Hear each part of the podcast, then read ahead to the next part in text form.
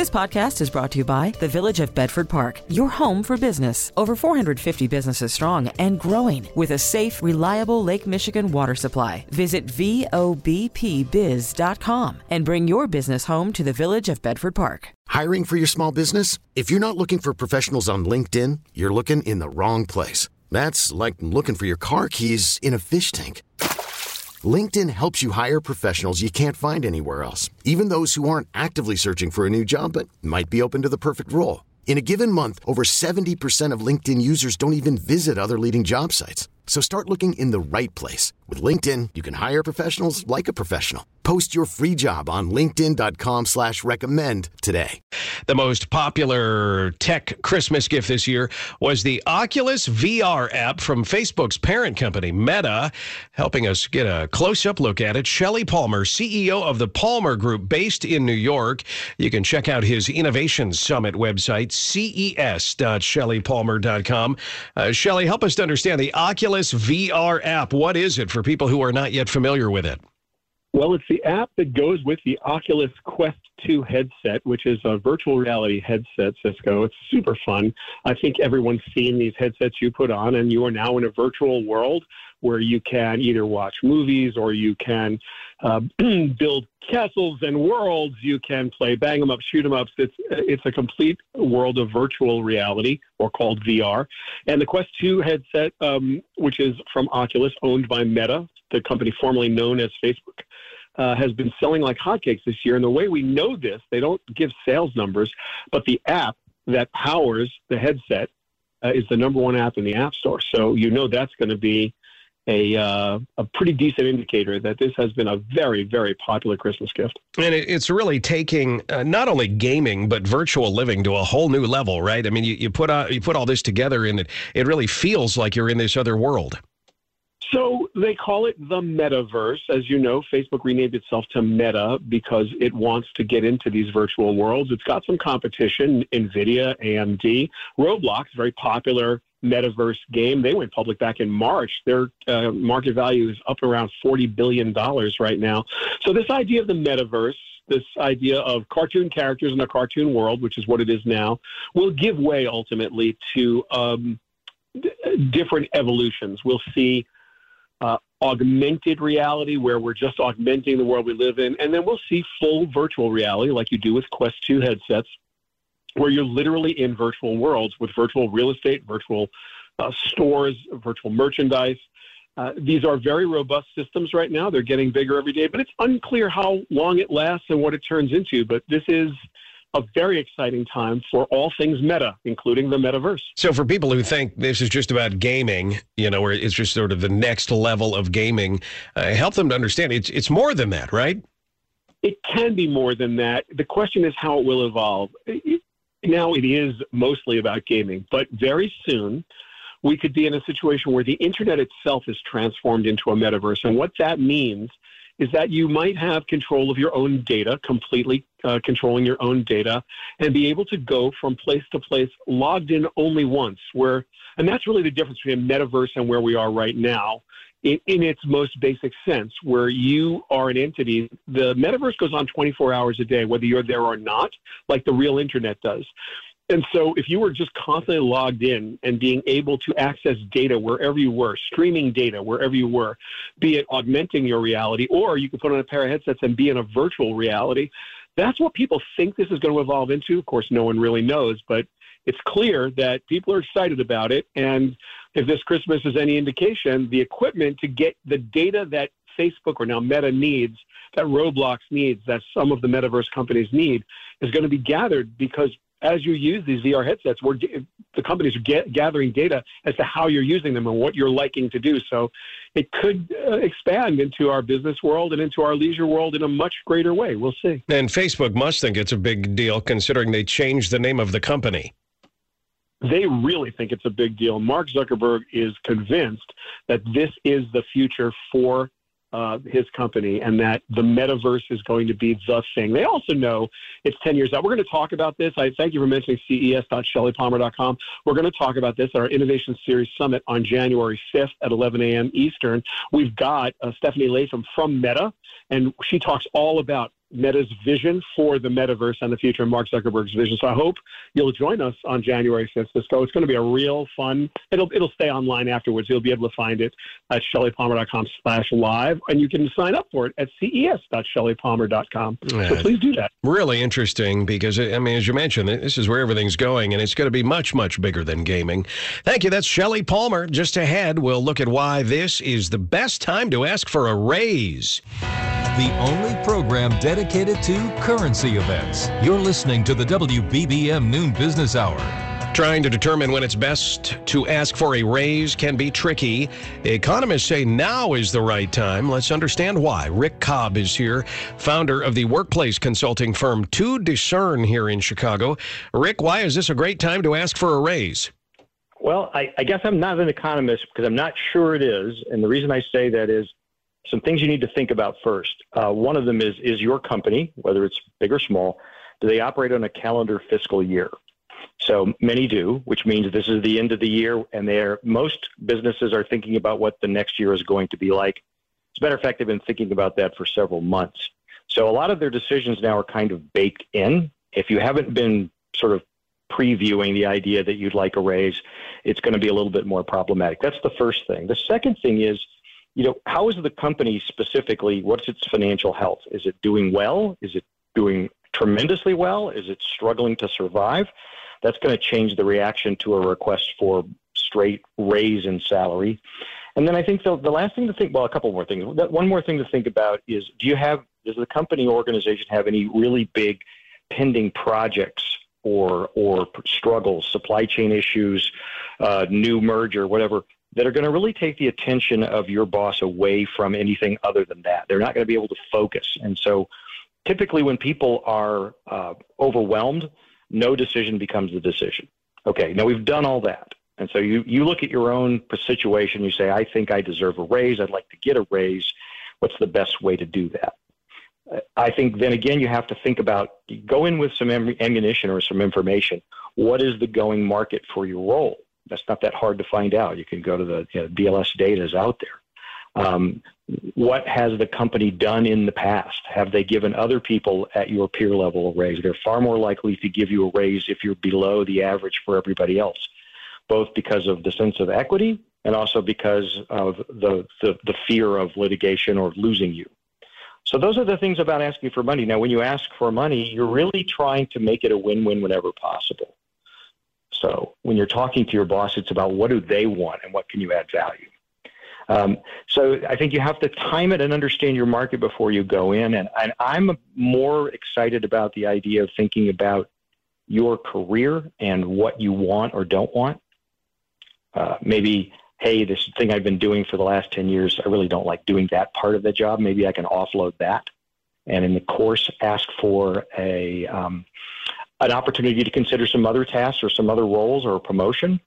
And then that becomes kind of a, a Trojan horse where after you've done that and been successful, you could come back and say, Hey, I've been working at this new role and I think it's going really well. How about some feedback? And if the feedback's good, say, well, it really commensurate. The, the, the salary should be higher, don't you think? And, and approach it that way. Always good advice from Rick Cobb, founder of To Discern here in Chicago. Money Talks as the WBBM Noon Business Hour continues. Markets doing pretty well on this Monday. The Dow up 248 points.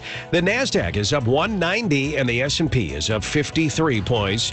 Let's find out what's going on. Vahan Janjigian is here, Chief Investment Officer at Greenwich Wealth Management. Vahan, always good to have you on the show. What do you make of what you're seeing on Wall Street today? Hi, Cisco. Well, um, you know, we're having a rally. Um, it's not unusual to see a rally toward the end of the year. Um, we typically see strength in the stock market, um, like at the very end of December and going into uh, early January, because uh, this is, you know, around the time where most of the tax loss selling is uh, is winding up. So there were a lot of investors who wanted to sell stocks to recognize uh, losses before the end of the year.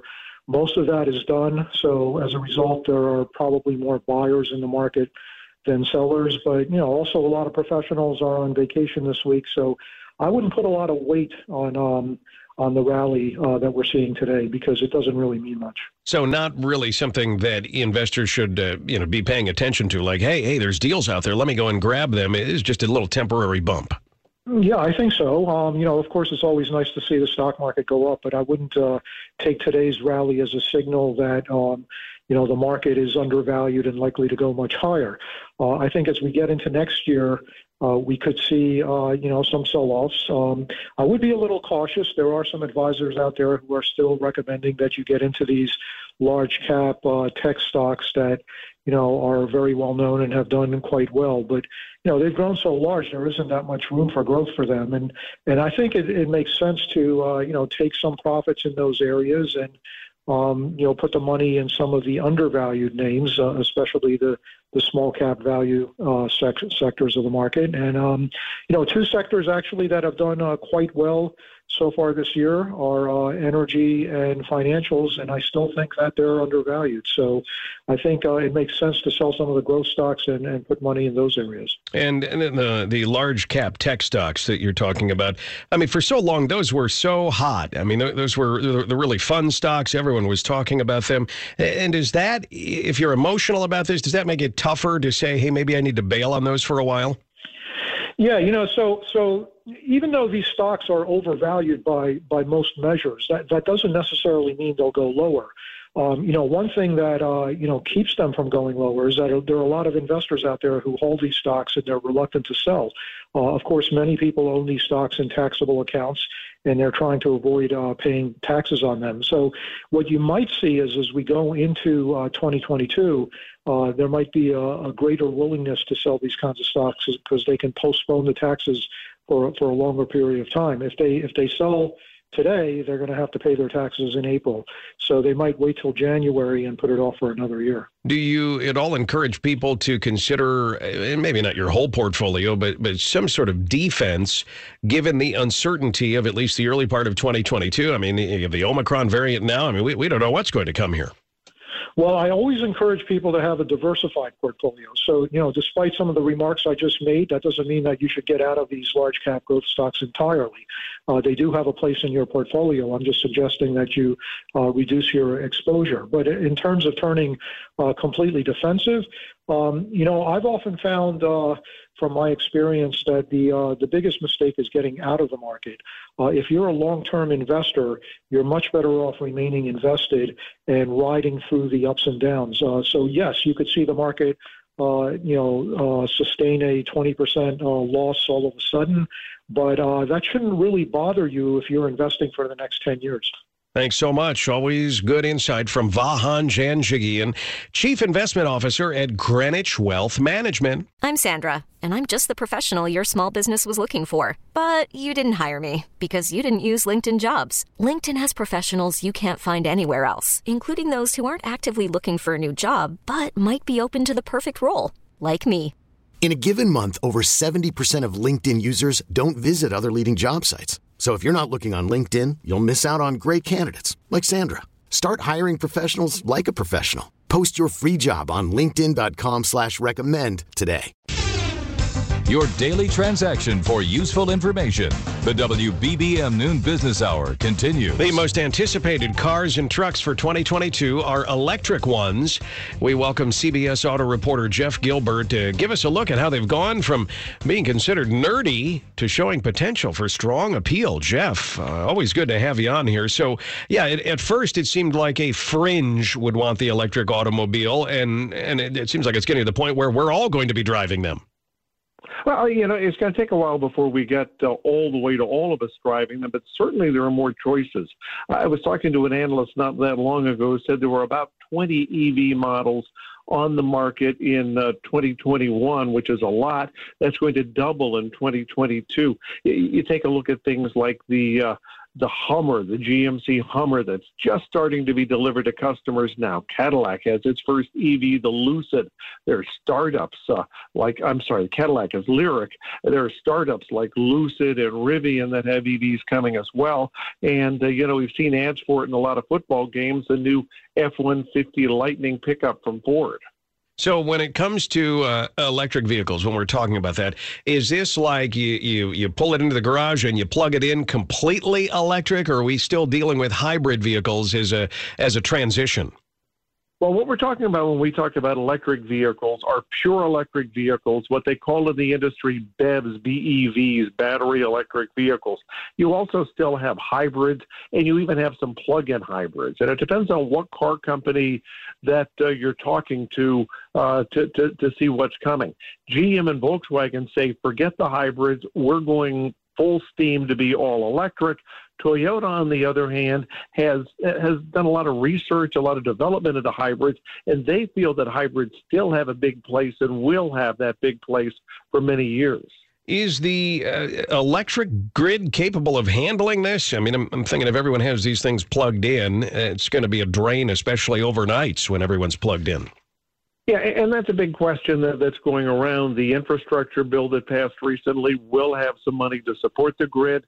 Uh, a lot of utilities are working to try to improve their grids, but there, there, are issues. You take a look at some of the rolling blackouts in California, and uh, these are problems that have to be solved, as well as things like, you know, having enough rechargers and try to cut the time that it takes to recharge these vehicles. So while EVs have greatly improved over the last couple of years, there there's still a number of issues that have to be worked out. And the fact that this has taken off, though, I mean, it shows in, initially it was thought that a big chunk of the public would never accept an electric automobile. And now it's it's showing that, well, for the most part, people are willing as long as the performance is still there.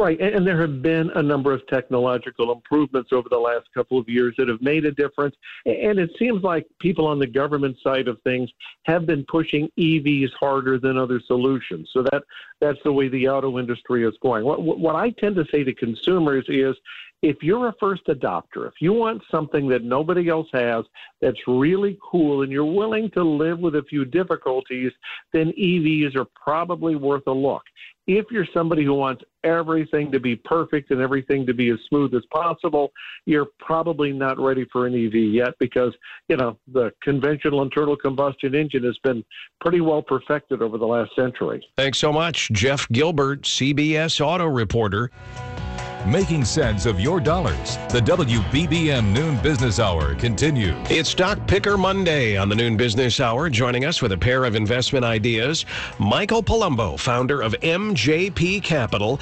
He's also author of the book Calculated Risk. He's based here in Chicago. Michael, always good to have you on the show. What's your first pick? Well, good afternoon, Cisco, and thanks for having me on on this last week for you. And, and I'm glad to to wish you well uh, going forward. Um, first pick is Home Depot. Um, it's a, it's a name obviously everybody knows, but, but uh, it might be considered kind of boring for some investors. But I like boring a lot of times. Uh, those are the stocks that appreciate the most. Uh, it's it's got a 27 PE, trading about $400. I think it's 403 up a little bit today, and it's up 50% for the year. So why am I picking a stock that's at its all-time highs?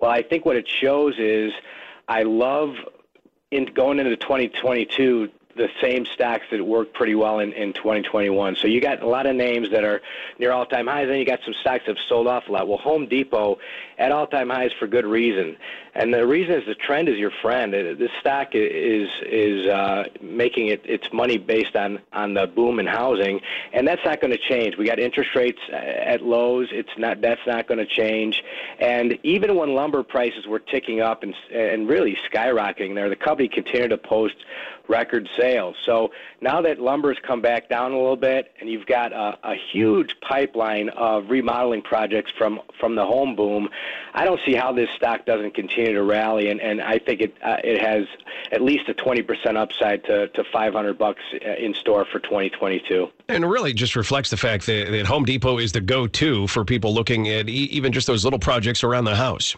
Yeah, I generally like to go with the quality name in an industry that's doing well, and that's exactly what Home Depot is. Um, and I expect it to continue to lead the, the rest and, and, and have a nice nice 2022. All right, Home Depot is the first pick, the ticker symbol HD. What's your second pick? So Lam Research, LRCX, and it's another stock that's at all-time highs. But again, I, I like the theme of 2022, uh, a continuation of, of the winners from the last year. I think that's going to happen for sure, the, at least the first six months. So Lam I like because you know, it basically provides all the semiconductor stocks with with uh, equipment, and and so if you want to play the semis, and if you like the story in the semis, I think Lam is a great play because it kind of it does business with pretty much all the chip makers. So basically, instead of just picking one like AMD, which I've I've I've uh, suggested in the past, I still like that stock, but I think that Lam is a better play as far as the entire industry goes. So there's no question chip demand is going to continue to re- remain strong.